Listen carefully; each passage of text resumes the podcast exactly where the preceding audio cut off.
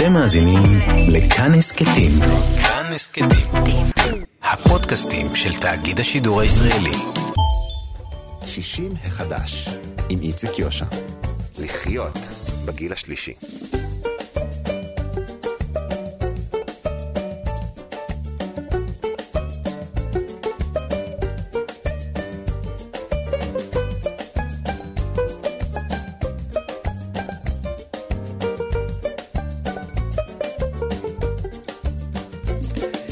שלום, שבוע טוב לכם מאזינות ומאזיני כאן תרבות. אנחנו במהדורה הראשונה להשבוע של 60 מחדש.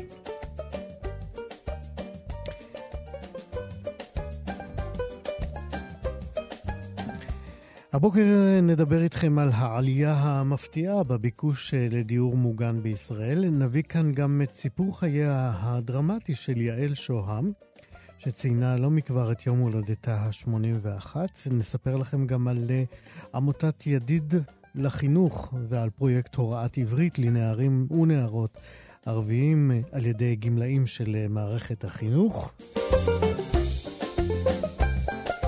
וכרגיל נהיה גם עם מוסיקה ישראלית ותיקה, והיום כל השירים משירי נתן אלתרמן, שלפני יומיים ציינו 110 שנים להולדתו. בצוות התוכנית הבוקר בר צ'פט, עוזר הפקה ותחקיר, עוזרת ההפקה שיר אייזיק, טכנאי השידור הוא מיכאל אולשוונג. אני איציק יושע איתכם עד 12. 60 החדש.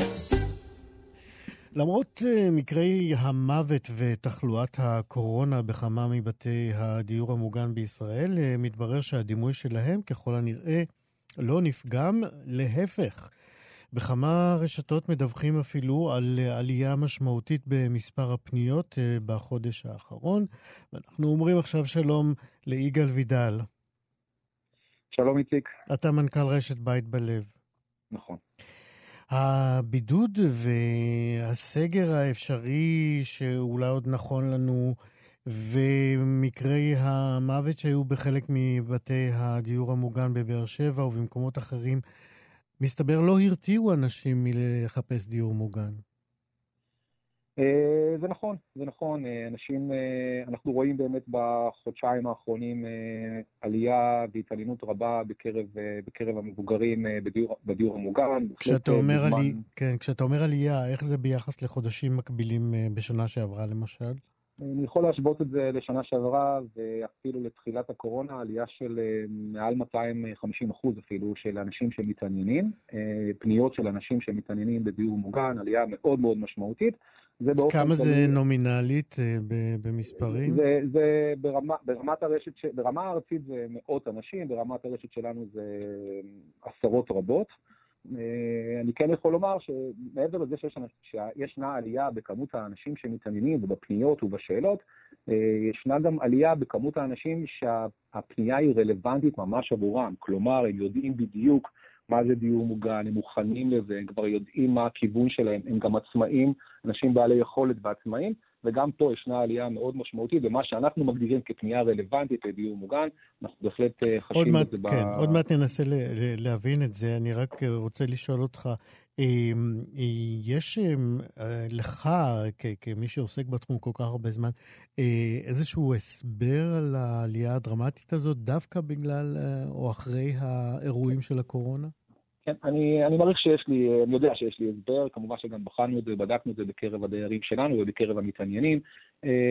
תראה, אנשים מבינים, קודם כל ישנו חשש לקראת החורף, אין ספק, ישנו חשש לקראת החורף המתקרב, ואיתו גל נוסף, כן או לא, מצד אחד, מצד שני אנשים חוששים להיכנס שוב לבידוד, ואנשים מבינים שבדיור המוגן, בסופו של דבר, בטח במקומות מאורגנים ומסודרים בדיור המוגן, וגם לעומת מה שאמרת בפתיחה, שהיו יחסית מקרי מוות רבים בדיור המוגן, אז למעשה לא היו מקרי מוות רבים בדיור המוגן, היו לא מעט מקרי מוות בבתי אבות ובתי חולים גריאטריים, אבל ישנה הפרדה בין בתי אבות לדיור מוגן, ובדיור המוגן ברמות הגבוהות, יחסית כמעט ולא היו מקרי מוות, אז אנשים בהחלט מבינים, מסתכלים קדימה וחושבים שהחורף מתקרב, אולי תוגל נוסף, ישנו חשש משמעותי להיכנס לבידוד נוסף, והם יודעים שבדיור המוגן הם בעצם בעצם מקבלים איזושהי חבילה שלמה, גם חיי חברה, גם חיי רווחה, גם השגחה רפואית מלאה של 24 שעות, ובנוסף, למרות הבידוד ולמרות הסגר או לא סגר, ישנם חיי תרבות. אין מצב שבן אדם בדיור מוגן, בבית בלב, אין מישהו שמדבר איתו ומשוחח איתו כל יום יותר מפעם אחת. אין מצב שמישהו שנמצא בבית בלב, אין, לפחות פעם בשבוע, עובד סוציאלית מדברת איתו. אין מצב שבבית בלב אין קשר עם בני המשפחה. אני יודע שזה גם מתקיים בבתי דיור מוגן אחרים, מעבר לבית בלב, אני חושב שזאת הדרך הנכונה, כן, ואנשים מבינים שזו חבילה שלמה.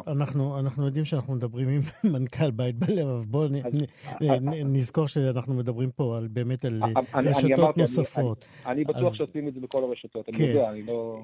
אני רוצה לשאול אותך, מה מאפיין את הפונים, אם אתה יכול למתוח איזשהו קו מאפיין של הפונים עכשיו בחודשים האלה?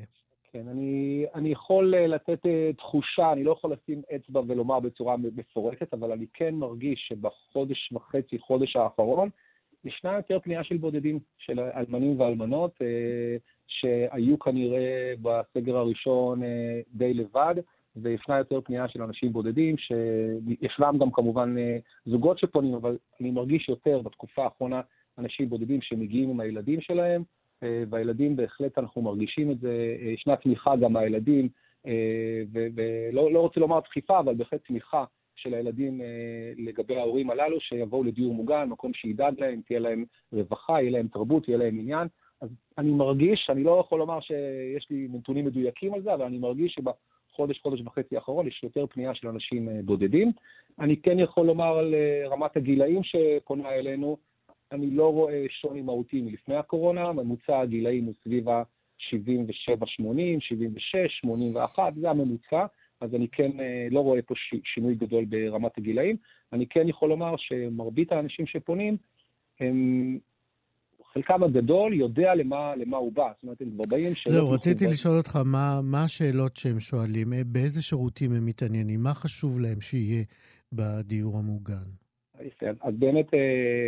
אם בעבר אנשים ככה זרקו חכה ושאלו שאלות, עכשיו הם יותר ממוקדים, והשאלות שלהם הן בעיקר בנושא הבדידות, שהם לא יהיו בודדים, מהם השירותי תרבות והרווחה שאנחנו נותנים להם, מה הקשר שלנו איתם, האם בכל זאת, אם חלילה המדינה תחליט על סגר, איזה שירותים אנחנו נוכל לתת להם, והאם הם יוכלו להסתובב בתוך הבית או לא בתוך הבית, אלה הדברים שמעניינים אותם בעיקר, חיי התרבות שלהם, הם יודעים בדיוק מה כל בית לבית יכול לתת, שואלים, חייב לומר שואלים, זה גם כן לא שונה לפני הקורונה, אבל היום מדגישים את זה בהחלט, מהו פרופיל הדיירים האחר שישנו בבית, הם רוצים לדעת לאיזה קהילה הם נכנסים, בהחלט שואלים על הקהילה, מי הם האנשים שגרים בקהילה הזו בתוך הבית הדיור מוגן, אלה הם השאלות העיקריות, כמובן שגם הנושא הכלכלי עולה, אבל אני חייב לומר שאם לפני הקורונה זה היה נושא מרכזי שעליו דנו, היום הוא נושא, אבל הוא לא המרכזי. קודם כל באים לדעת להיכן הם מגיעים,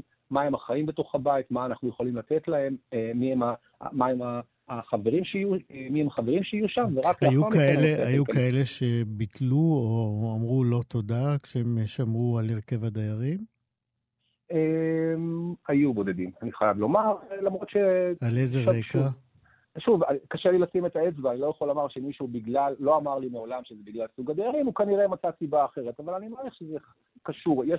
יש בתים, שוב, אני לא אומר לנו, יש לכל רשתות הדיור המוגן בארץ, ישנם בתים שהם טיפה עם דיירים מעט יותר מבוגרים, והם בתים עם דיירים מעט יותר צעירים, וישנם דיירים שהם יחסית צעירים יותר, בני 75, 74, 72, שרוצים להיכנס לבית שיש בו יותר דיירים צעירים, והממוצע גילאים שם הוא סביב ה-75, ולא בית שממוצע גילאים הוא סביב 85, אז זה בהחלט יכולה להיות סיבה. זה בדרך כלל. Okay. יש כאלה שממש דחוף להם להיכנס החודש? שאלה מצוינת. הפתעה, כן, יש אנשים כאלה שאומרים, אני חייב להיכנס בחודש, חודשיים הקרובים, אני רוצה ממש להיכנס עכשיו. למה? תהליך כללי של מעבר לדיור מוגן הוא בדרך כלל לא תהליך מאוד מאוד מהיר. בדרך כלל, תהליך שלוקח מספר חודשים, האדם צריך להחליט עם עצמו, המשפחה שלו צריכה לתמוך בו. דווקא כעת אנחנו כן רואים אנשים שרוצים להיכנס לפני החורף, מתעניינים בלהיכנס לפני החורף, חוששים מבדידות נוספת שתעבור עליהם במהלך החורף, ורוצים להיות במקום שיכול להגן עליהם ולתת להם חיים יותר עם שיתוף, פחות בדידות לפני החורף. אז יש אנשים, לא רבים, אבל יש אנשים שאומרים, אני מבקש להיכנס תוך חודש, חודש וחצי, זה תנאי שלי. יש כאלה בהחלט. כן, הקורונה הפתיעה כמובן את כל העולם, ואתכם במיוחד. היה לכם, אבל אני מניח, מספיק זמן כדי להפיק לקחים ולהגיע למסקנות לגבי היערכות בעתיד, או במיוחד לקראת תקופת החורף. איך אתם באמת נערכים? שיניתם משהו בצוות, במצבת העובדים, בסוג העובדים? אז כן, הקורונה תפסה את כולנו במדינה ובעולם כולו בהפתעה. אני חייב לומר שבגל הראשון של הקורונה, לצערי הרב, רוב בתי הדיור המוגן באמת ככה הסתדרו בכוחות עצמם והצליחו לארגן את החיים בתוך הבית שלהם. ואנחנו בהחלט מתכוננים עכשיו לקראת החורף. אנחנו מבצעים פעילויות לדיירים שלנו מסוגים שונים, אם זה כמובן באמצעות קפסולות וקבוצות קטנות של דיירים, הרצאות, אימונים, הדרכות, בקבוצות קטנות יותר, אם באמצעים דיגיטליים. אנחנו בהחלט מאפשרים היום לדיירים באמצעות ערוץ פנימי שלנו, ושם עוד רשתות שעשו את זה, לשדר לדיירים החל משיעורי ספורט לדירתם הישירה או הרצאות. מי שמעוניין כמובן יכול לרדת לקבוצה, ומי שמעוניין יכול לבצע את זה בדירתו. אנחנו היום מוכנים במסגרת הצוותים שלנו, אנחנו מבצעים את זה גם היום מדי פעם, ובטח בתקופה שהיה סגר, ואם חלילה יהיה סגר נוסף, להביא לדיירים שלנו החל מקניות אישיות עד לפתח דירתם, בקשות מיוחדות שלהם מבני המשפחה שלהם, כל מיני בקשות קטנות שישנם, ישנם דיירים שיש להם למשל עובדים זרים שנמצאים איתם בדירה, רוצים להעביר את כספם לחול או דברים מהסוג הזה, אנחנו עוזרים להם. אז זה כבר התכוננו בהחלט לקראת, היה לנו כבר ניסיון בגל הראשון, ואנחנו מתכוננים כרגע לקראת הגל השני. אנחנו בנוסף עושים את זה כל שנה, אבל השנה ביתר שאת, אנחנו מאוד מתכוננים לתחום על מנת לחסן חיסוני שפעת, את כל העובדים ואת כל הדיירים שלנו. כל שנה אנחנו עושים את זה, אבל השנה אנחנו בהחלט שמים דגש רב על זה, כדי להיות מוכנים מוקדם ככל הניתן עם חיסוני שפעת, כדי שחלילה לא יהיה לנו ערבוב של שפעת וקורונה. בנוסף, אנחנו מבצעים היום לכל העובדים שלנו ולכל הדיירים שלנו בדיקות קורונה. אני לא יודע אם אתה יודע את זה איציק, אבל היום אנחנו מבצעים, וזה לא רק אנחנו, בכל בתי הדיור מוגן, בערך פעם בשבוע בדיקת קורונה לכל העובדים, כי אנחנו יודעים שהעובדים הם אלה שיוצאים לביתם וחוזרים וחלילה יכולים להידבק. כן. ואנחנו מבצעים בין פעם לשבועיים לפעם לשלושה שבועות בדיקות לכל הדיירים. אני מדבר על מקרה שאין קורונה והכל בסדר, אלא בדיקות רוטיניות, לבדוק שהכל בסדר. אם חלילה ישנה קורונה למישהו, אז הבדיקה היא באופן מיידי כמובן לכולם. יפה, עלייה בפנייה לדיור מוגן בשבועות האחרונים. יגאל וידל, מנכ"ל בית בלב, תודה רבה ובהצלחה, ושלא נדע צער בקורונה הזה. תודה רבה גם לך, בהחלט תודה. להתראות. 60 החדש. השחקנית רבקה גור גם כותבת שירים, ולאחרונה פורסם שיר נוגע ללב בנגיעה שלו בתחושת התקווה שנעלמת. קניין רוחני קראה לשיר, והיא כותבת כך: ואני מקווה ומקווה ומקווה, וכך עברה לשנה ועוד שנה, שערי הלבין, עיניי עששו וידיי גיששו לחבקה, למצוא נחמה בחיקה. להפתעתי, מצאתי התלויה על קיר. מה קרה יקירה? שאלתי. לקחתי את כל כדורי השינה, ענתה. ואני, מה אעשה בלעדייך אהובה? שאלתי. לכי למיתולוגיה, בקשי מחילה. זקנתי יקירה, אמרתי. גם אני זקנתי, התיישנתי, התבלתי, גם לי יש תאריך תפוגה. ענתה, צנחה ומתה. רבקה גור כתבה. אנחנו עם שירי אלתרמן, חווה אלברשטיין, שיר משמר. שמרי נפשך, כוחך שמרי, שמרי נפשך, שמרי חייך, בינתך, שמרי חייך, מקיר נופל, מגג נדלק, מצל חשך, מאבן קלה, מסכין, מציפורניים, שמרי נפשך מן השורף, מן החותך, מן הסמוך כמו אפר וכמו שמיים, מן הדומם, מן המחכה והמושך, והממית כמי באר ואש קיריים, נפשך שמרי ובינתך שיער ראשך, אורך שמרי, שמרי נפשך, שמרי חייך. זה ערב קיץ לכאורה, זה לכאורה רק ערב קיץ חור, ידוע וישן שבא לחסד ולרחמים, לא למורה ולא לרחש חשדות ודבר אשם, שבא עם ריח תבשילים ועם נורא אשר טעים, עד אם ננוח ונשאר, עד אם ננוח ונשאר. רק ערב קיץ חם וטוב לכאורה, רק ערב קיץ חם שבא לא למורה. הנה הרוח יד שולחת ובלי רחש, פתאום חלון לאט נפתח בחשיכה. אמרי מדוע את צוחקת כמו פחד, אמרי מדוע את קופאת כמו שמחה, אמרי מדוע העולם כוזר עדיין, ואש ומים מביטים בו מכל צד, אמרי מדוע בו מפרפרים חייך, כמו ציפור מבוהלה בתוך כף יד, אמרי מדוע את מעוף ורעד רב, כמו ציפור בחדר וחפשה אשנה.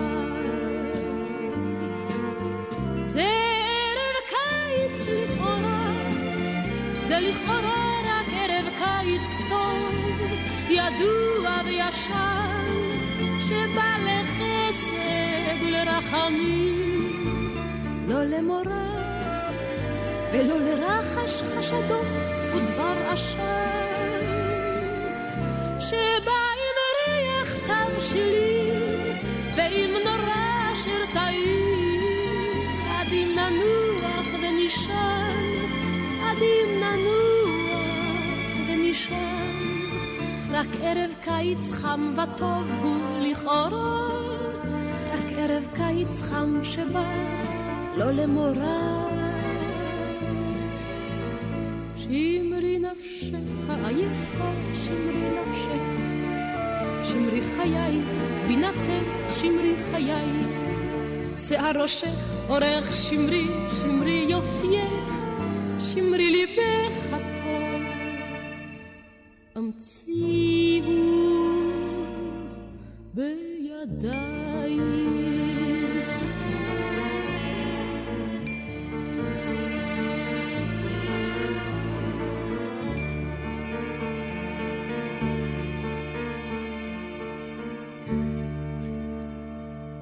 חווה אלברשטיין 60 החדש.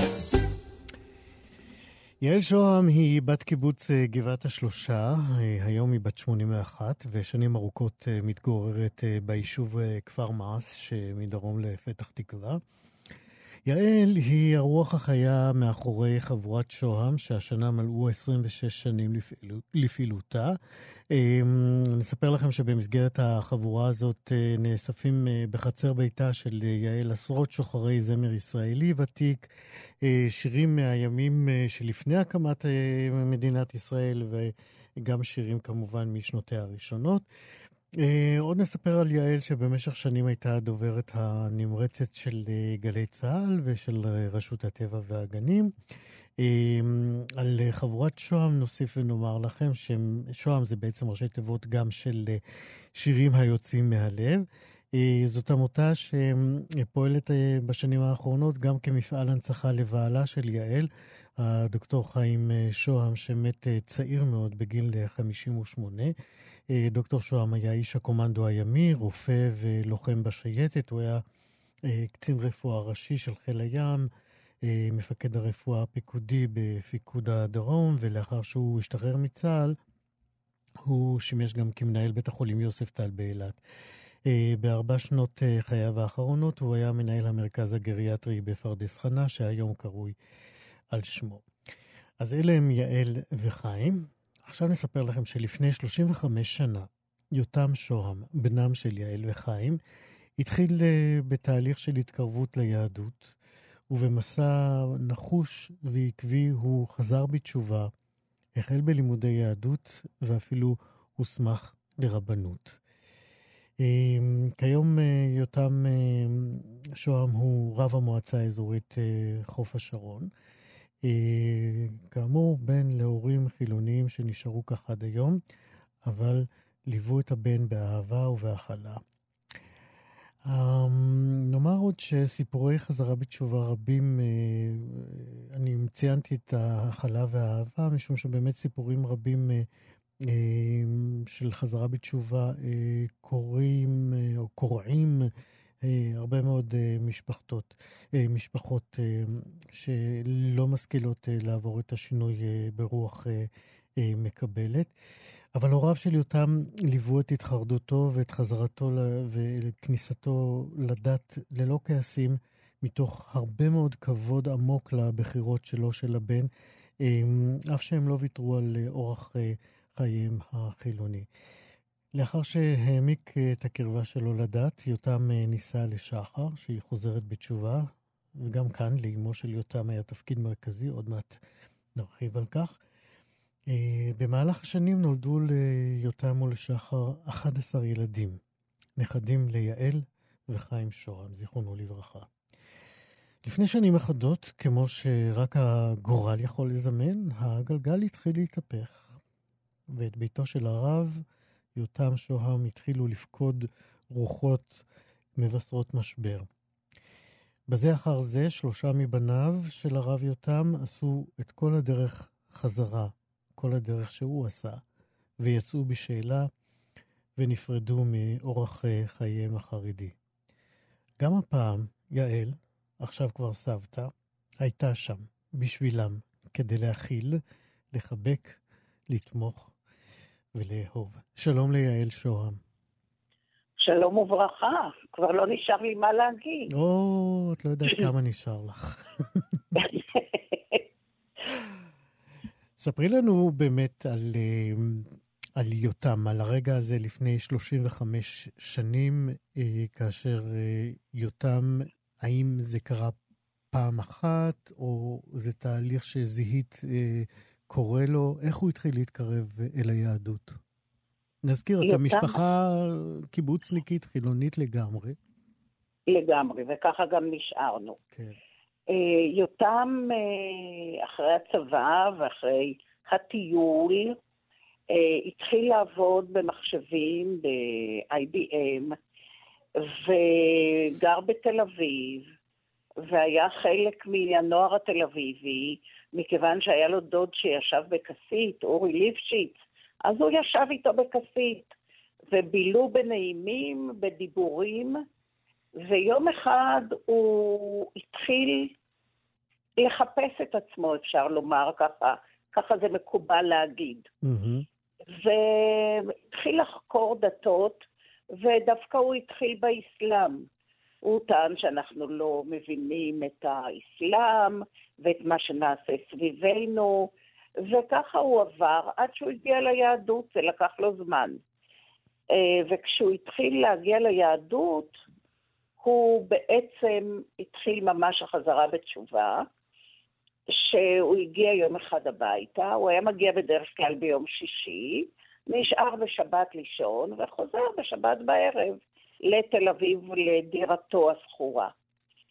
והוא הגיע ואמר שהוא בתהליך, שהוא רוצה לחזור בתשובה, והדבר הראשון כמובן התבטא בשבת בבוקר, שאז הוא היה עוזר לנו לקצור את הדשא בגינה, שהוא לא קוצר את הדשא. אחותו נעמה אמרה, נו, זאת הדרך לחזור בתשובה, העיקר לא לקצור את הדשא. זה היה כאילו תחילת התהליך. לא לקחנו את זה כל כך ברצינות. כשאת אומרת לא לקחנו ברצינות, זה אומר מה? שגם לעגתם? חשבנו שהוא כאילו משחק, אני יודעת, קצת מעביר רעיונות במוחו. מכיוון שכל שבת גם הייתה כל המשפחה מגיעה אלינו לארוחת צהריים, אז היו דיונים, היו ויכוחים, זה אופייני למשפחת ליפשיץ שוהם, ולא ראינו בזה איזה שינוי מהותי באורח חיינו ובאורח חייו. הוא גם, אז הכל היה במתינות, עם דיונים אתגריים בתחום היהדות. את היית שותפה לדיונים האלה? בוודאי, כולנו היינו. גם אורי, גם אני, גם חיימקה כמובן, וגם חברים האחרים שהיו באים, היו שותפים לעניין. ומה, הוא מצא את עצמו עומד לבד מול כולכם, או שהיו חלק ש... אנחנו לא בדיוק, אנחנו לא מתקיפים. אנחנו אנשים שמשוחחים ומתווכחים, אבל לא מתקיפים. דנים בסוגיות, ומדברים על דברים. מי יותר ומי פחות, היינו מגיעים לאיזה טונים ויורדים מהם. אני זוכרת שנסענו פעם לחופשה לאילת, והוא הגיע אלינו בשבת. אמרנו, עבר לו. חשבנו שזה כבר, שהוא מנסה, אבל זה לא ילך עד הסוף בהקצנה. והתהליך הזה לקח כמעט שנה. אוקיי. ואז במוצאי שבת אחד, כרגיל, אחרי שכל החברים הלכו והמשפחה, ונשארנו רק חיימקה, אני ויותם בבית, הוא אמר לנו, שבו, עד עכשיו התווכחנו, עד עכשיו החלפנו דעות, היום התחלתי. החלטתי שאני עוזב את העבודה ועולה לירושלים להתחיל ללמוד ברצינות. עד עכשיו החלפנו דעות, מעכשיו תעזרו לי. מה עבר עלייך? זהו, לא אגיד לך שלא בכינו בלילה. חיים ואת. חיים ואני לא בדיוק ידענו מה נפל עלינו. רק ידענו דבר אחד, שהוא ביקש מאיתנו לעזור לו, אנחנו נעזור לו. אנחנו לא נזרוק אותו, אנחנו לא נתרחק ממנו, אנחנו לא ננדה אותו בוודאי. זה היה ברור לכם מיד. כן, זה לא אורח חיינו פשוט, לנדות, לעשות, אנחנו לא מאלה.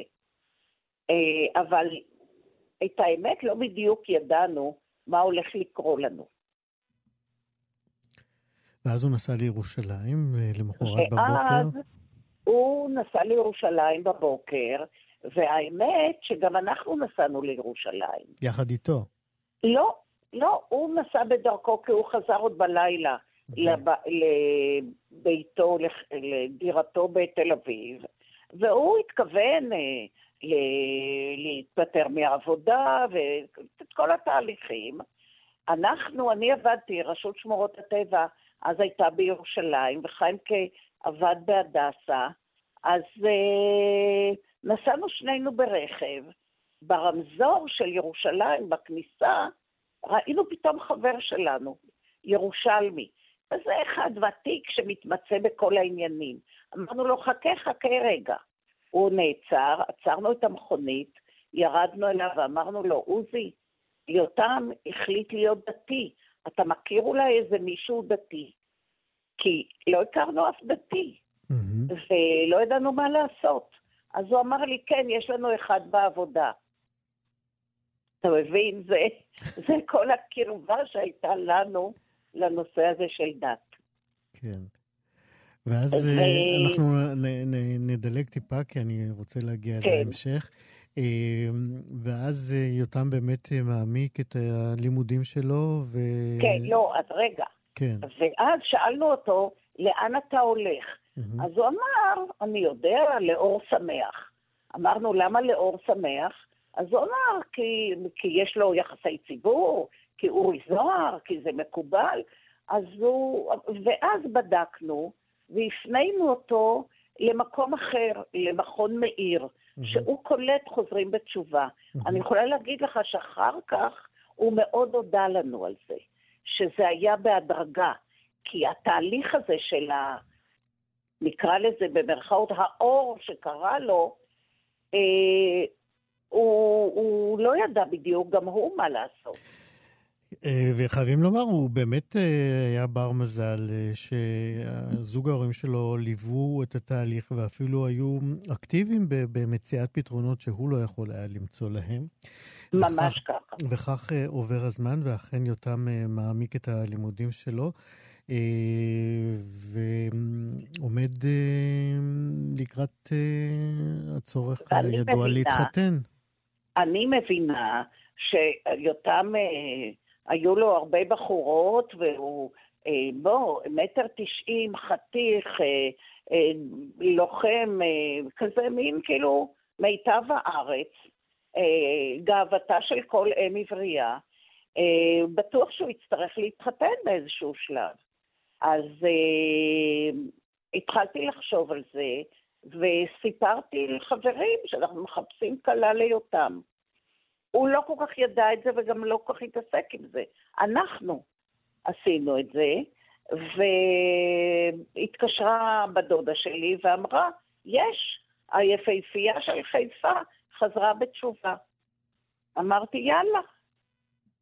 וככה קידמנו את נושא השידוך. איך יותם הגיב לזה שאמא משדכת לו? בכיף. כן?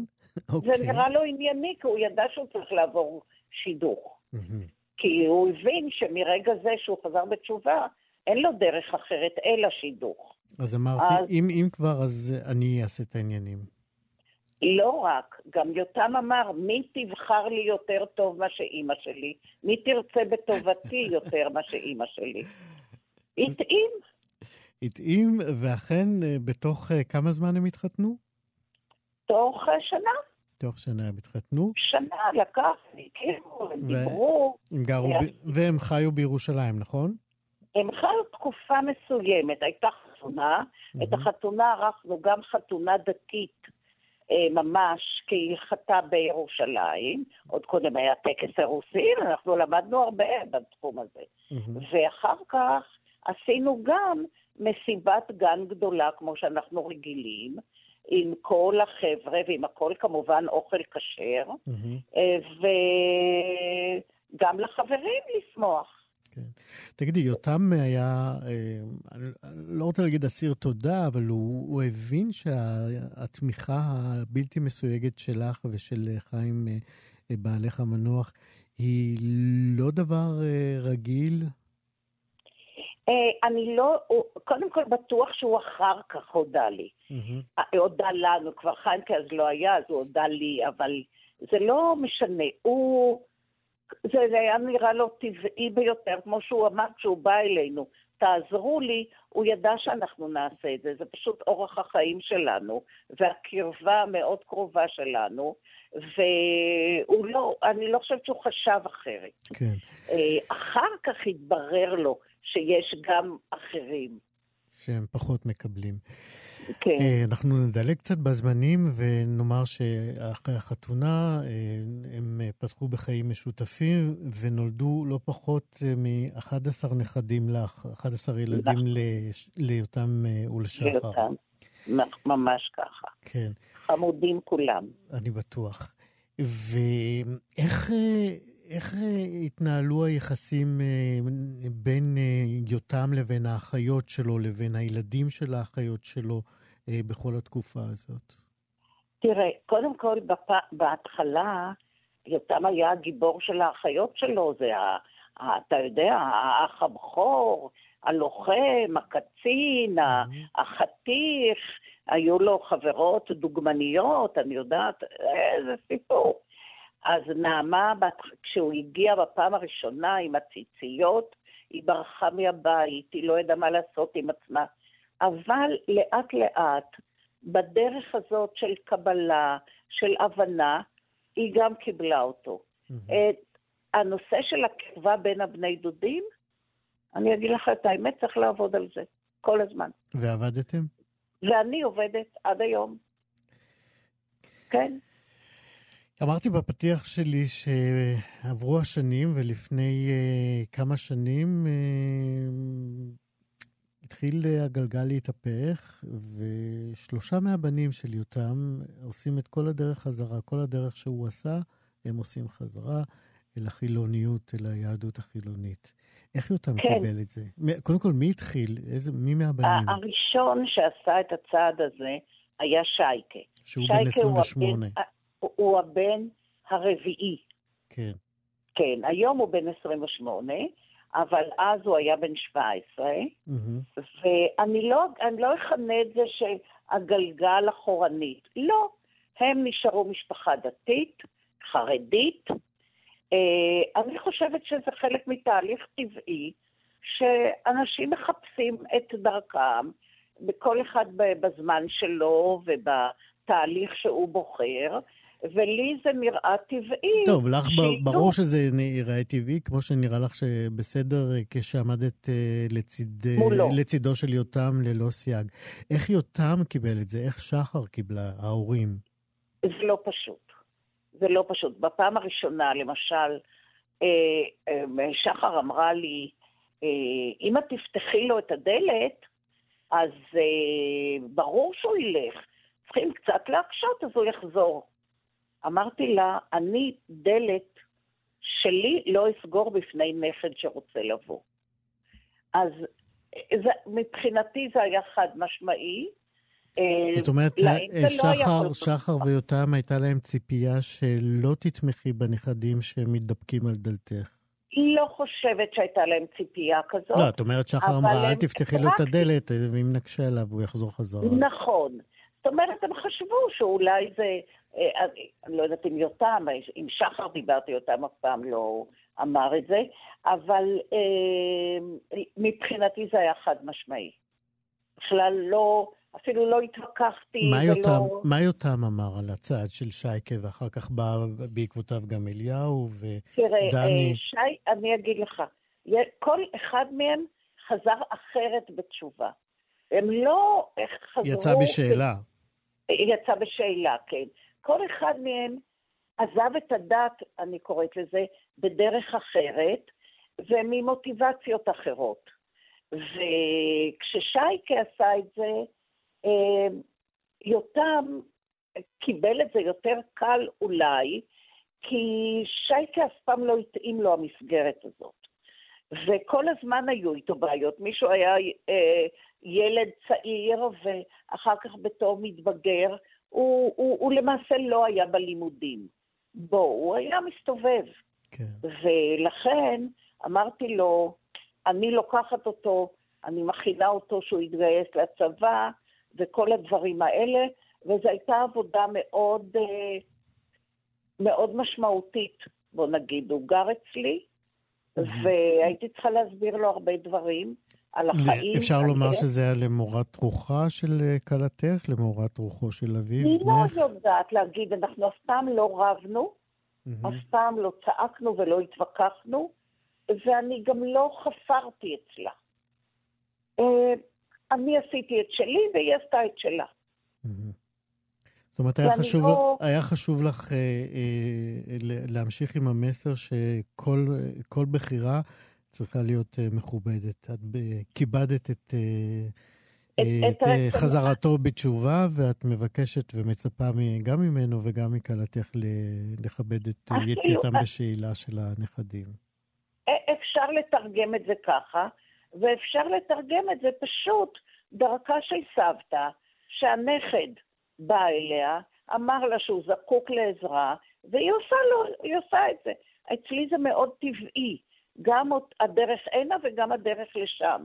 אני לא רואה את זה בזריקת דלתות, שבירת מוסכמות או משהו כזה. כן, את יודעת יעל, זה באמת מעורר קנאה, הדרך הכל כך טבעית שאת מדברת עליה, אבל את יודעת הרי שמהלכים כאלה של חזרה בתשובה ויציאה בשאלה הם מהלכים מאוד דרמטיים בדברי ימיהן של משפחות רבות, והדרך שבה את מובילה ומחזיקה את התהליך הזה היא באמת מעוררת המון השתאות והערכה מאוד מאוד עמוקה.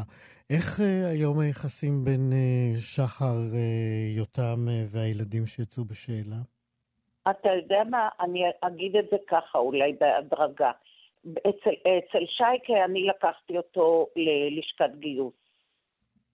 ההורים לא באו. ושלחתי לו חבילות.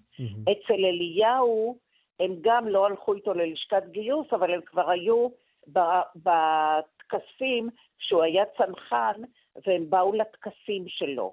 אצל דני, שזה 10 שנים אחרי, הם כבר עשו ארוחה משפחתית של שליחתו לצבא, וכבר הכל הלך אחרת.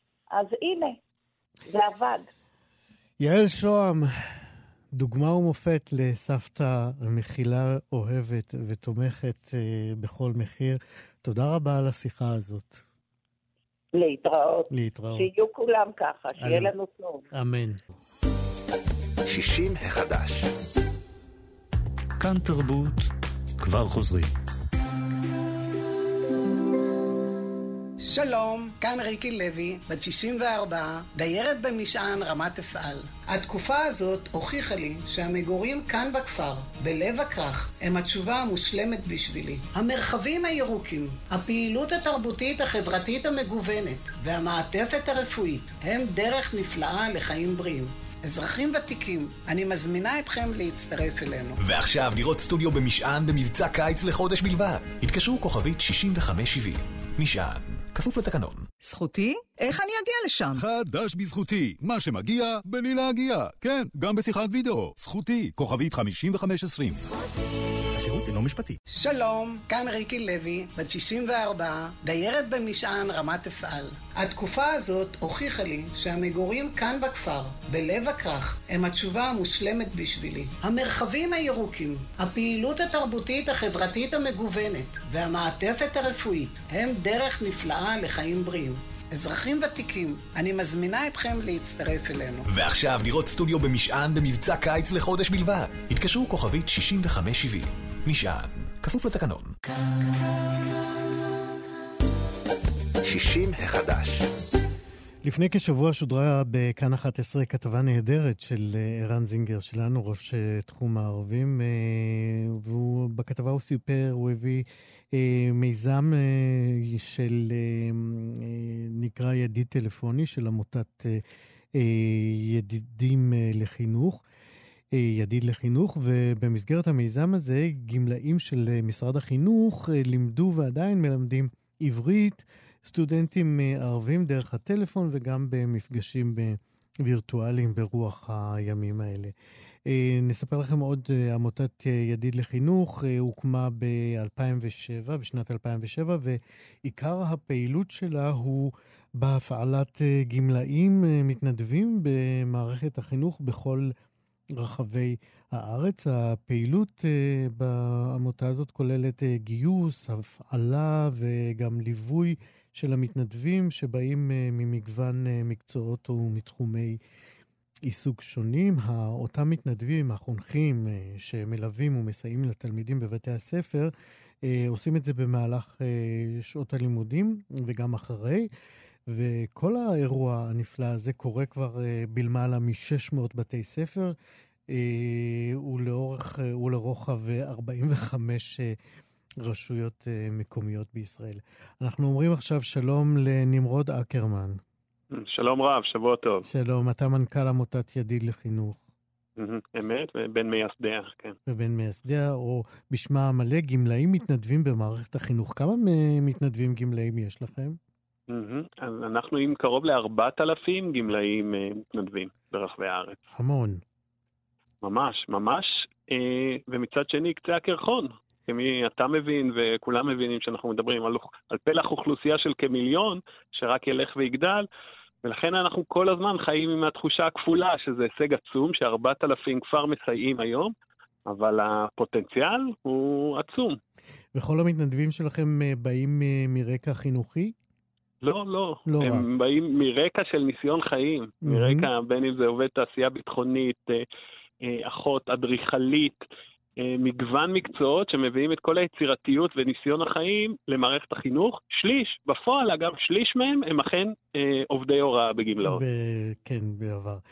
אוקיי, אז בוא תספר לנו עכשיו על המיזם, על לימודי העברית לאותם בני נוער ערבים.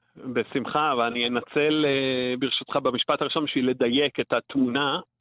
א', אני מסכים ומצטרף לברכות לאיראן, העיתונאי המוכשר, ולכתבה המקסימה. נכון. אני רק אציין, היוזמה, הבעיה זוהתה ומוכרת במשרד החינוך, העובדה של תלמידים ערבים מצטיינים, בוגרי י"ב, עושים 5 יחידות עברית, ומוצאים ציונים טובים, אבל שליטתם בשפה היא חלשה, מה שיהווה קושי גדול מאוד כשהם ירצו ללכת צעד קדימה ללימודים האקדמיים. התוצאה תהיה שהם עשויים לבחור בלימודים אקדמיים בחול, ואז אתה לא לגמרי יודע עם מה הם חוזרים לארץ. ויש לנו עניין לאומי שהם ימשיכו באקדמיה בארץ.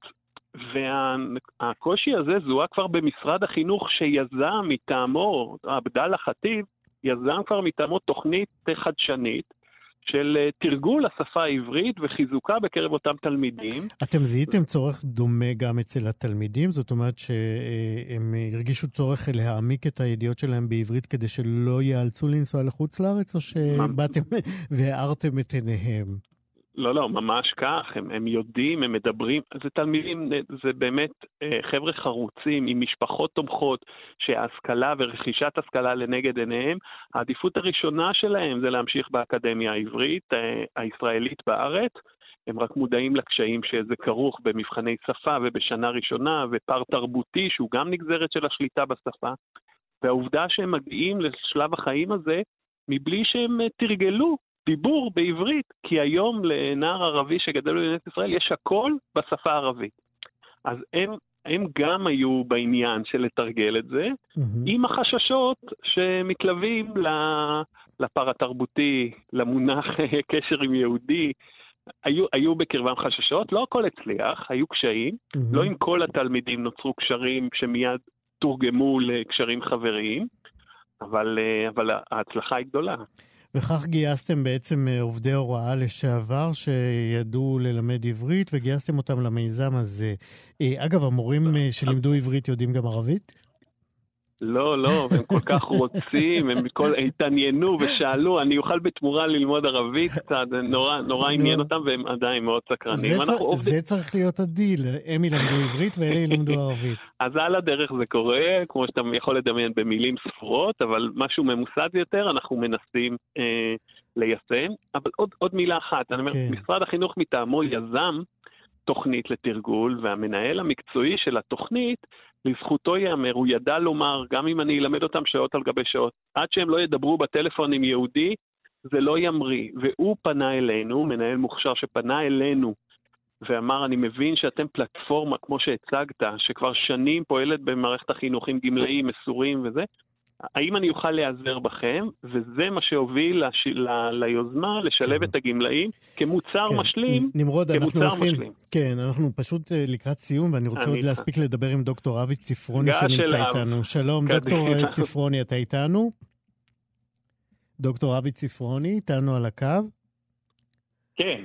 שומע אותי? אני איתכם, כן, אני שומע איתכם. אוקיי, אז ספר לנו איך אתה התגייסת ועם מי אתה עבדת, את מי אתה לימדת ערבית? אוקיי, אני לא אדבר בשון עבר, כי אני עדיין ממשיך לקיים קשר עם התלמיד. נהדר, כמה זמן זה נמשך הקשר? מה אתה אומר? כמה זמן לימדת אותו במסגרת המיזם וכמה זמן אתם אחרי? ואנחנו כבר חצי שנה מנהלים שיחות יומיות מדי יום שלישי, כאשר במהלך השיחות הולך וגובר ביטחונו העצמי של התלמיד בשליטה בדיבור, כי בעיקר אנחנו עובדים על השפה הדבורה. זה הכל היה בטלפון? הכל היה בטלפון או שנפגשתם? זה הכל מתנהל בטלפון. הוא גר בערבה בצפון, ואני גר בהרצליה, והכל מתנהל בטלפון.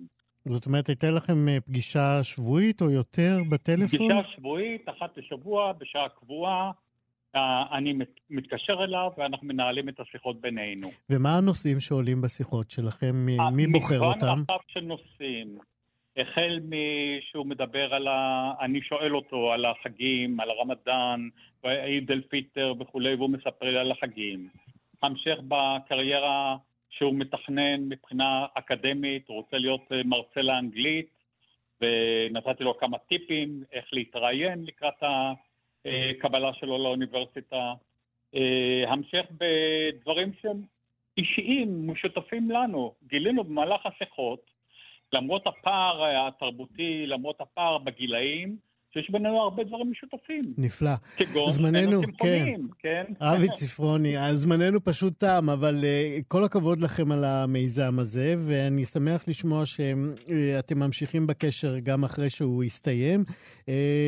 כן ירבו, נמרוד אקרמן, דוקטור אבי ציפרוני. אנחנו מזמינים גמלאים ליצור קשר ולהצטרף לפעילות. הנה, אנחנו משמשים לכם כל קורא מכאן. ידיד לחינוך, ידיד לחינוך. תודה רבה. תודה רבה. כאן אנחנו מסיימים עוד תוכנית של 60 מחדש ליום ראשון. תודה רבה למיכאל אולשוונג, לבר צ'פט, לשיר אייזיק. אני יצחק יוסה, נתראה כאן גם מחר.